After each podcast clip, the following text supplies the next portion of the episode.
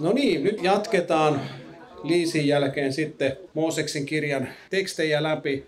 Ja tuossa jo Liisi hieman jo tähän tota noin, niin viittasikin.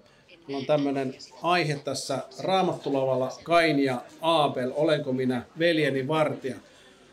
Mun nimi on Markus Aitamäki ja olen kansanlähetyksessä lähetystyöntekijänä Venäjällä ollut pitkään perheen kanssa asuttu ja sitten olen myös aluekoordinaattori. Mutta nyt pysähdymme tässä raamattu hetkessä, raamattu lavalla pohtimaan Kainia, Kainin ja Aabelin äh, ehkä voisi sanoa tämmöistä traagistakin suhdetta. Erässä iltapäivälehdessä, tämmöisessä kevyessä haastattelussa, en muista enää henkilöä, mutta muistan lukeneeni hänen haastattelun siinä. Se oli joku kuuluisa tämmöinen suomalainen julkis, jossa sitten viitattiin myös tietyllä tavalla uskon asioihin, että vähän, että mihin tämä julkis uskoo. Ehkä ihan suoraan näin kysytty, mutta, mutta hän kertoi siinä, että kyllä hän uskoo, uskoo ihmisen hyvyyteen, siihen, että ihminen on pohjimmiltaan hyvä ja ihminen haluaa hyvää toiselle. Ja se oli tiety, tietyllä tavalla niin kuin kaunis ajatus ja humaani ajatus että uskoo siihen, että, että se mun vierellä oleva ihminen, että se on pohjimmiltaan ihan hyvä ja hän haluaa, haluaa hyvää. Mutta sitten kun me pohditaan tätä kysymystä syvällisemmin, niin ainakin itselläni nousee sellainen ajatus, että tämmöinen usko siihen omaan hyvyyteen ja sen toisen ihmisen hyvyyteen, se kyllä vaatii erittäin lujaa ja kovaa uskoa. Nimittäin tämä opetuksen teema, joka meillä tässä tänään on käsillä, Kain ja Aapel, niin se kyllä aika vahvasti haastaa tätä uskoa ihmisen hyvyyteen. Meillä Raamatu alkulehdillä piirretään tämmöinen oikein synkkä kuvaus ihmisen pahuudesta ja sen vaikutuksesta meihin ihmisiin. Siellä Mooseksen, ensimmäisen Mooseksen kirjan kolmannessa luvussa me voidaan lukea siitä, kuinka ihminen lankesi syntiin – ja kun me siirrytään neljänteen lukuun, niin ei se meininki yhtään sen lohduttavammaksi muutu. Et vaikka meillä on tänään tässä tämmöinen aurinkoinen päivä, niin kertomus Kainista ja Aapelista se on, se on melkoisen synkkä. Mutta samalla se on hyvin ajankohtainen. Nimittäin veljessurma, se toteutuu tänäkin päivänä kaikissa konflikteissa ja kaikissa ristiriitatilanteissa tänäkin päivänä, jossa ihminen nousee ihmistä vastaan. Kainin ja Aapelin suhde on jokaisen sodan esikuva. Ihminen osaa olla julma toiselle, kun viha ja katkeruus saa vallan. Ja sota ei ikinä luo mitään hyvää, se aina rikkoo, se tuo aina lisää vihaa, se tuo aina lisää kostoa. Ja siitäkin näkökulmasta tämä on meille hyvin ajankohtainen ja ehkä jopa kipeäkin kohta, kun me tiedämme hyvin, mitä tänäänkin tapahtuu Ukrainassa. Siellä tämä sama Kainin henki vaikuttaa. Nyt ennen kuin luetaan tämä raamatun kohta sitten tästä raamatusta, jossa Kainista ja Aapelista kerrotaan, niin hiljennytään lyhyesti rukoukseen. Rakas Jeesus, avaa meidän sydämet vastaanottamaan sinun sanas ja löytämään lohtu siitä omalle kohdallamme, myös tästä Kainin ja Aapelin kertomuksesta. Siunaa sinä, ole pyhän hengen kautta läsnä. Isän, pojan ja pyhän hengen nimessä. Aamen. Mä laitoin tuohon heijastin valkokankaalle raamatun kohtia. Voi olla, että ne ei nyt tästä aurinkoisesta säästä johtuen kauhean hyvin näe, mutta ehkä, ehkä helpottaa, että jos joku näkee, niin sitten tätä seuraamista. Mutta luetaan tämä kohta, missä kerrotaan Kainista ja Aapelista ensimmäisen Mooseksen kirjan neljännestä luvusta alkaen jakeesta yksi. Mies yhtyi vaimoonsa Eevaan ja Eeva tuli raskaaksi ja synnytti Kainin. Eeva sanoi, minä olen Herran avulla saanut poikalapsen. Sitten hän synnytti Kainille veljen Aapelin. Aapelista tuli lammaspaimen ja Kainista maanviljelijä.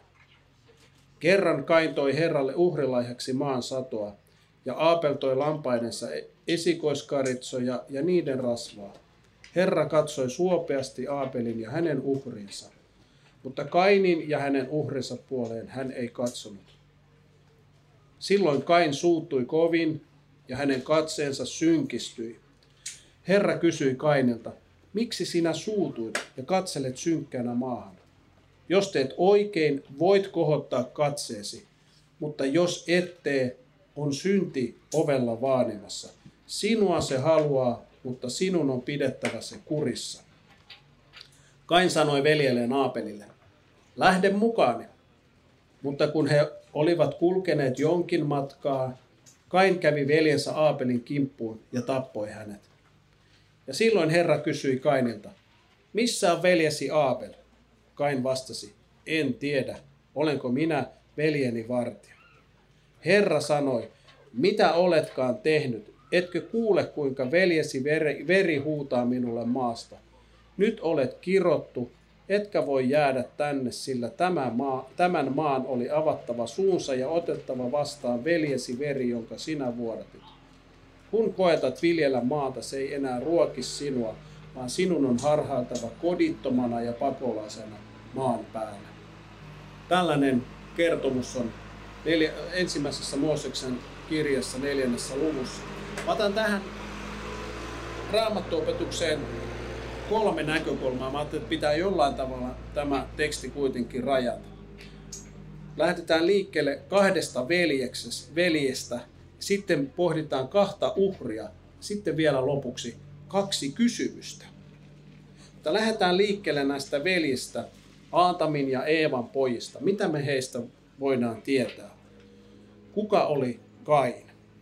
Raamattu antaa ymmärtää, että Kain oli Aatamin ja Eevan esikoispoika, jolle he siis antoivat nimeksi Kain. Ja Kainista tuli maanviljelijä.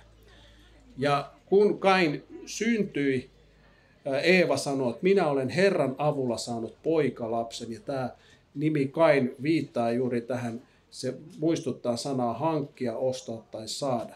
Mutta tässä on sellainen verbi, jos, hebrean kielen verbi, josta voidaan ymmärtää, että joko hankkia Herran avulla tai hankkia Herran, jossa Kain olisi tämä Herra. Eli voidaan ajatella, tässä Liisi tähän jo viittasi, että voidaan ajatella, että Kain oli tämmöinen odotusten lapsi. Ehkä tämmöinen jo ajateltiin, että, että Kain on tämmöinen tietyllä tavalla messiaaninen lapsi, joka korjaa sen, mitä tapahtui syntiin lankemuksessa. Ehkä Aatami ja Eeva, Eeva ajatteli, että Kainissa toteutuisi se Jumalan lupaus, jonka Jumala oli antanut syntiinlankemuksen jälkeen.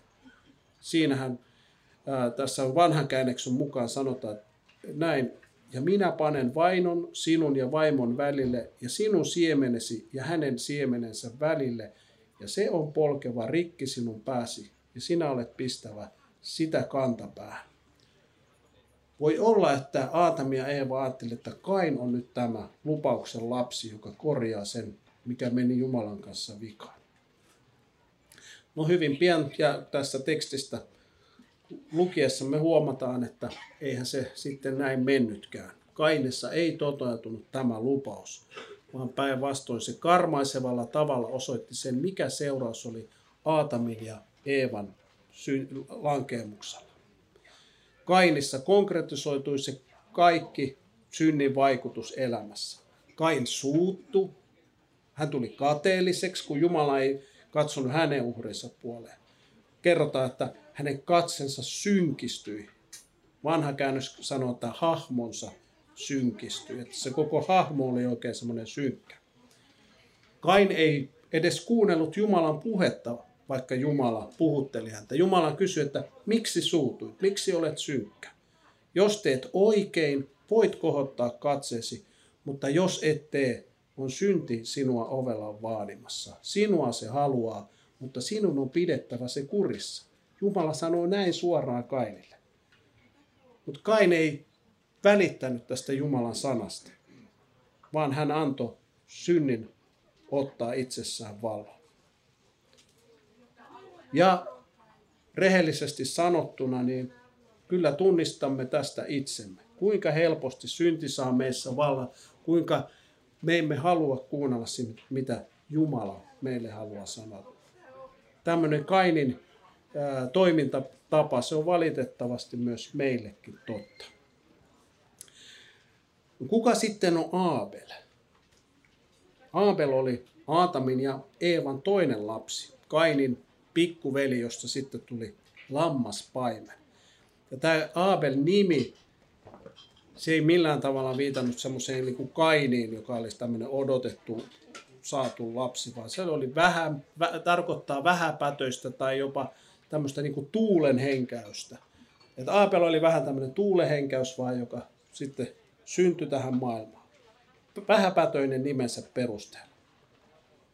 Hän oli samalla lailla synnin alainen kuin veljensä Kain. Mutta kuitenkin sitten raamattu nostaa hänet uskon esikuvaksi Uudessa testamentissa. Esikuvaksi ihmisestä, joka, ei, joka laittoi toivonsa Herraan, vaikka itsessään ei ollutkaan mitään.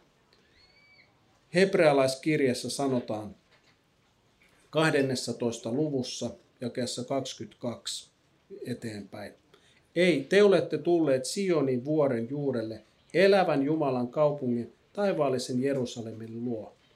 Teidän edessänne on tuhansittain enkeleitä ja juhlaa viettävä esikoisten seurakunta, ne joiden nimet ovat taivaan kirjassa. Siellä on Jumala, kaikkien tuomari. Siellä ovat perille päässeiden vanhurskaiden henget. Ja siellä on uuden liiton välimies Jeesus ja vihmo, vihmonta veri, joka huutaa, mutta ei kostoa niin kuin Aapelin veri.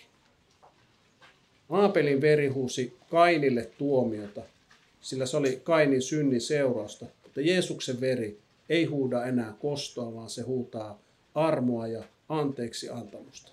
Se huutaa sitä, että Jeesuksessa kaikki synnit on sovitettu ja anteeksi annettu. Veljes murhaaja, ihminen, joka on langennut syntiin, voi löytää vain rauhan Jeesuksessa. Tämä on se, mitä, mitä Kainin ja Aabelin välisestä suhteesta Raamattu meille opettaa.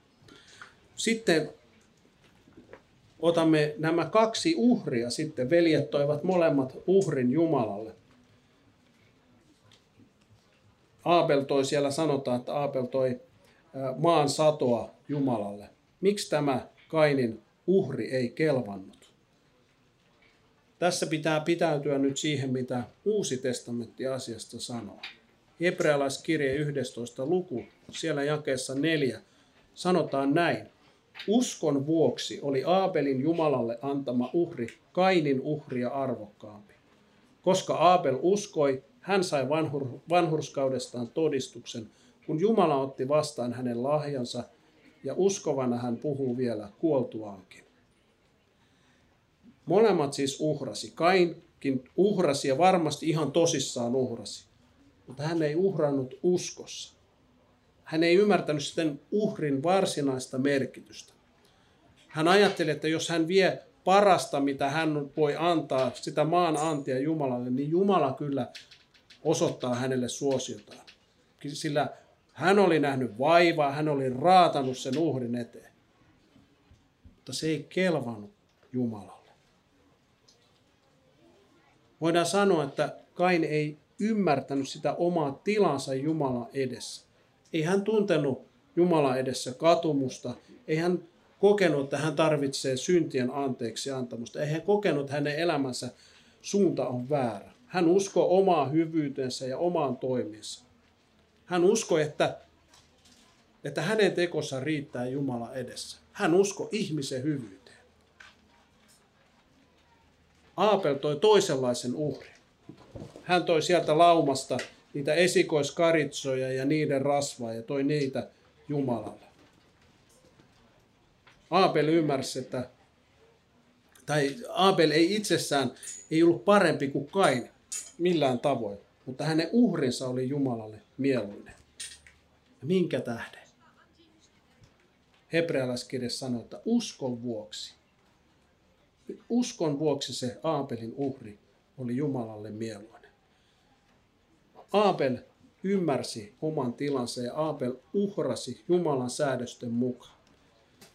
Mooseksen tässä syntilankemuskertomuksessa ensimmäisessä Mooseksen kirjassa kolmannessa luvussa kerrotaan, kuinka Jumala teki syntilangenneille ihmiselle nahasta vaatteen. Sitä varten oli uhrattava uhrieläin, josta sitten otettiin nämä nahat ihmisten suojaksi. Ja tämä uhri oli ensimmäinen eläinuhri, niin kuin Liisi tässä sanoi. Ja tämä uhri oli esikuva Kristuksen uhrista. Ja kun Aapel nyt toi näitä eläimen rasvoja ja niitä esikoiskaritsoja, niin Aapel osoitti ymmärtävänsä tämän uhrin merkityksen. Hän ymmärsi, että hän on syntinen, hän on vajavainen. Ja hän oli pelästynyt sitä omaa syntisyyttä, joka vaani myös hänen ovella, niin kuin Jumala sanoi sitten myöhemmin Kainille. Hän ymmärsi tarvitsevansa syntien anteeksi antoa. Ja siksi hän uhrasi uhrikaritsan, joka oli esikuva Kristuksen kertakaikkisesta uhrista, joka on lopulta tuonut rauhan ja sovinnon ihmisen ja Jumalan välille. Ja voidaan sanoa, että tähän Kristukseen Aabel turvasi tuodessaan tämän oman uhrinsa. No viimeisenä, nyt ollaan kaksi veljestä, sitten on kaksi uhria. Vielä haluan nostaa kaksi kysymystä. Nyt tämä ensimmäisen Mooseksen kirjan kolmas ja neljäs luku, ne kertoo meille ihmisen kapinasta ja synnistä. Kolmas luku kertoo Aatamin ja Eevan syntiin lankemuksesta, jonka seuraukset koskettavat ja koskettaa koko ihmiskuntaa. Ja sitten tässä neljännessä luvussa Kainin ja Aapelin kertomuksessa me nähdään ne karmiva seuraus, mikä tästä synnistä seurasi. Miten pahuus käytännössä näkyy ihmisen elämässä. Näissä molemmissa luvuissa ihminen rikkoo Jumalan tahtoa vastaan ja molemmissa luvuissa on itse asiassa Jumalan esittämä kysymys syntiin langenneelle ihmiselle. Tässä kolmannessa luvussa se Jumalan kysymys sen syntiinlankemuksen jälkeen oli, missä sinä olet? Tämä oli Jumalan kysymys Aatamille. Missä sinä olet?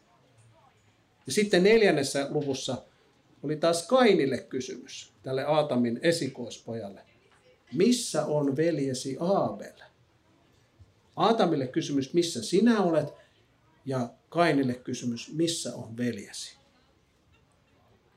Näihin molempiin kysymyksiin ihminen vastaa kierrelle ja kaarelle, vastuuta pakoille. Aatami vastaa, minä kuulin sinun askeleesi puutarhassa ja minua pelotti, koska olen alasti ja siksi piilouduin. Sitten Aatami jatkaa vielä. Nainen, jonka sinä annoit minulle kumppaniksi, antoi minulle sempun hedelmää ja minä söin. Silloin Jumala sanoi naiselle, mitä oletkaan tehnyt? Nainen vastaa, käärme minut petti ja minä söin. Kiertelyä kaartelua vastuun välttämistä. No mitä vastaa sitten ää, Kain? Ei ollut Kain kauas pudonnut, omena ei ollut kauas pudonnut puusta. Missä on veljesi Abel? Kain vastaa, en tiedä. Olenko minä veljeni vartija? Sitten Herra sanoo, mitä oletkaan tehnyt, etkö kuule kuinka veljesi veri huutaa minulle maasta? Ajatelkaa, että Kain valehtelee Jumalalle. En minä tiedä, missä minun veljeni on. Hän vähättelee ja yrittää paeta vastuuta. Jo tämä on ihan tuttua juttua. Tämä sama toistuu tänäänkin, minunkin sydämessä. Minä pakenen vastuuta. Mä oon valmis valehtelemaan Jumalalle, että mä jäis kiinni, että mun tarvitsisi tuoda niitä mun syntejäni Jumala, Jumala eteen. No joka tapauksessa nämä kaksi kysymystä kertoo meille siitä, kuinka synti rikkoo ensinnäkin meidän suhteen Jumalaa. Jumala joutuu kysymään meiltä tänäänkin, missä sinä olet. Synti eksyttää meidät pois Jumalasta ja me kadotetaan suunta ja me kadotetaan Jumala. Ja lopulta ää, synti johtaa meidät, jolle me tehdä siitä parannusta, jolle me saada Kristuksen armoa kohdalta, niin se vie meidät lopulta kadotukseen. Toisekseen kysymys, missä on veljesi, kertoo siitä, että kuinka synti iskee meidän ihmissuhteisiin. Se tuhoaa niitä, se tuo riitaa, se tuo katkeruutta, se tuo vihaa. Missä on veljesi, Jumala kysyy meiltä tänään. Me olemme vastuussa meidän lähimmäisistämme. Emme voi sulkea silmiämme tai vältellä vastuuta. Ja näissä molemmissa asioissa, suhteessa Jumalaan ja suhteessa lähimmäisiin, me tarvitaan kipeästi anteeksi antoa. Tarvitsemme sitä, että me tunnustetaan syntimme, pyydetään anteeksi. Siksi me rukoilemme myös Isä meidän rukouksessa, anna meille meidän syntimme anteeksi, niin kuin mekin anteeksi annamme niille, jotka ovat meitä vastaan rikkoneet. Näitä kahta kysymystä Jumala joutuu tänäänkin meiltä kyselemään. Missä on veljesi? Miten olet toiminut suhteessa lähimmäisiisi? Mä ajattelin, että ihmissuhteisiinkin me tarvitaan Jumalan armoa ja anteeksi antamusta. Ja vielä ajattelen, että seurakunnassa veljesviha, sitä ei saa siellä näkyä, vaan siellä tulee näkyä veljesrakkauden. Tämä on se mu- muutos, mihin Jumala meitä kutsuu ja haastaa, jossa me armahdamme ja annamme anteeksi toisillemme. Mutta sitten se tärkeä kysymys, missä sinä olet? Mitäpä sinä tähän vastaat tänään? Mikä on sinun suhteesi Jumalaan tänään? Oletko eksynyt, oletko kadottanut Jumalan? Oletko kulkenut kauas Jumalasta? Ajattele, Jumala etsii sinua, hän on lähtenyt liikkeelle, hän kutsuu sinua. Jeesuksessa hän pyytää sinua palaamaan luokseen ja uskomaan synnit anteeksi annetuksi. Missä sinä olet? Missä oletkin, missä lymyiletkin, älä enää pakene. Tässä tämmöinen lyhyt vilkaisu Kainin ja Aapelin kertomukseen. Rukoillaan vielä lyhyesti. Rakas Jeesus, kiitos siitä, että sinä etsit ja sinä kutsut meitä luoksessa. Herra, näet, että me ollaan langettu syntiin moni eri tavoin. Me ollaan loukattu meidän lähimmäisiämme. Meissä asuu se Kainin henki ihan yhtä lailla kuin Kainissa. Anna kaikki se pahuus anteeksi. Anna Jeesuksen tähden rauha sydämeen. Auta meitä uskomaan omalle kohdalle anteeksi antamus. Pidä meistä kiinni ja jää sinä meitä siunaamaan. Isän, pojan ja uenhengelig med. Amen.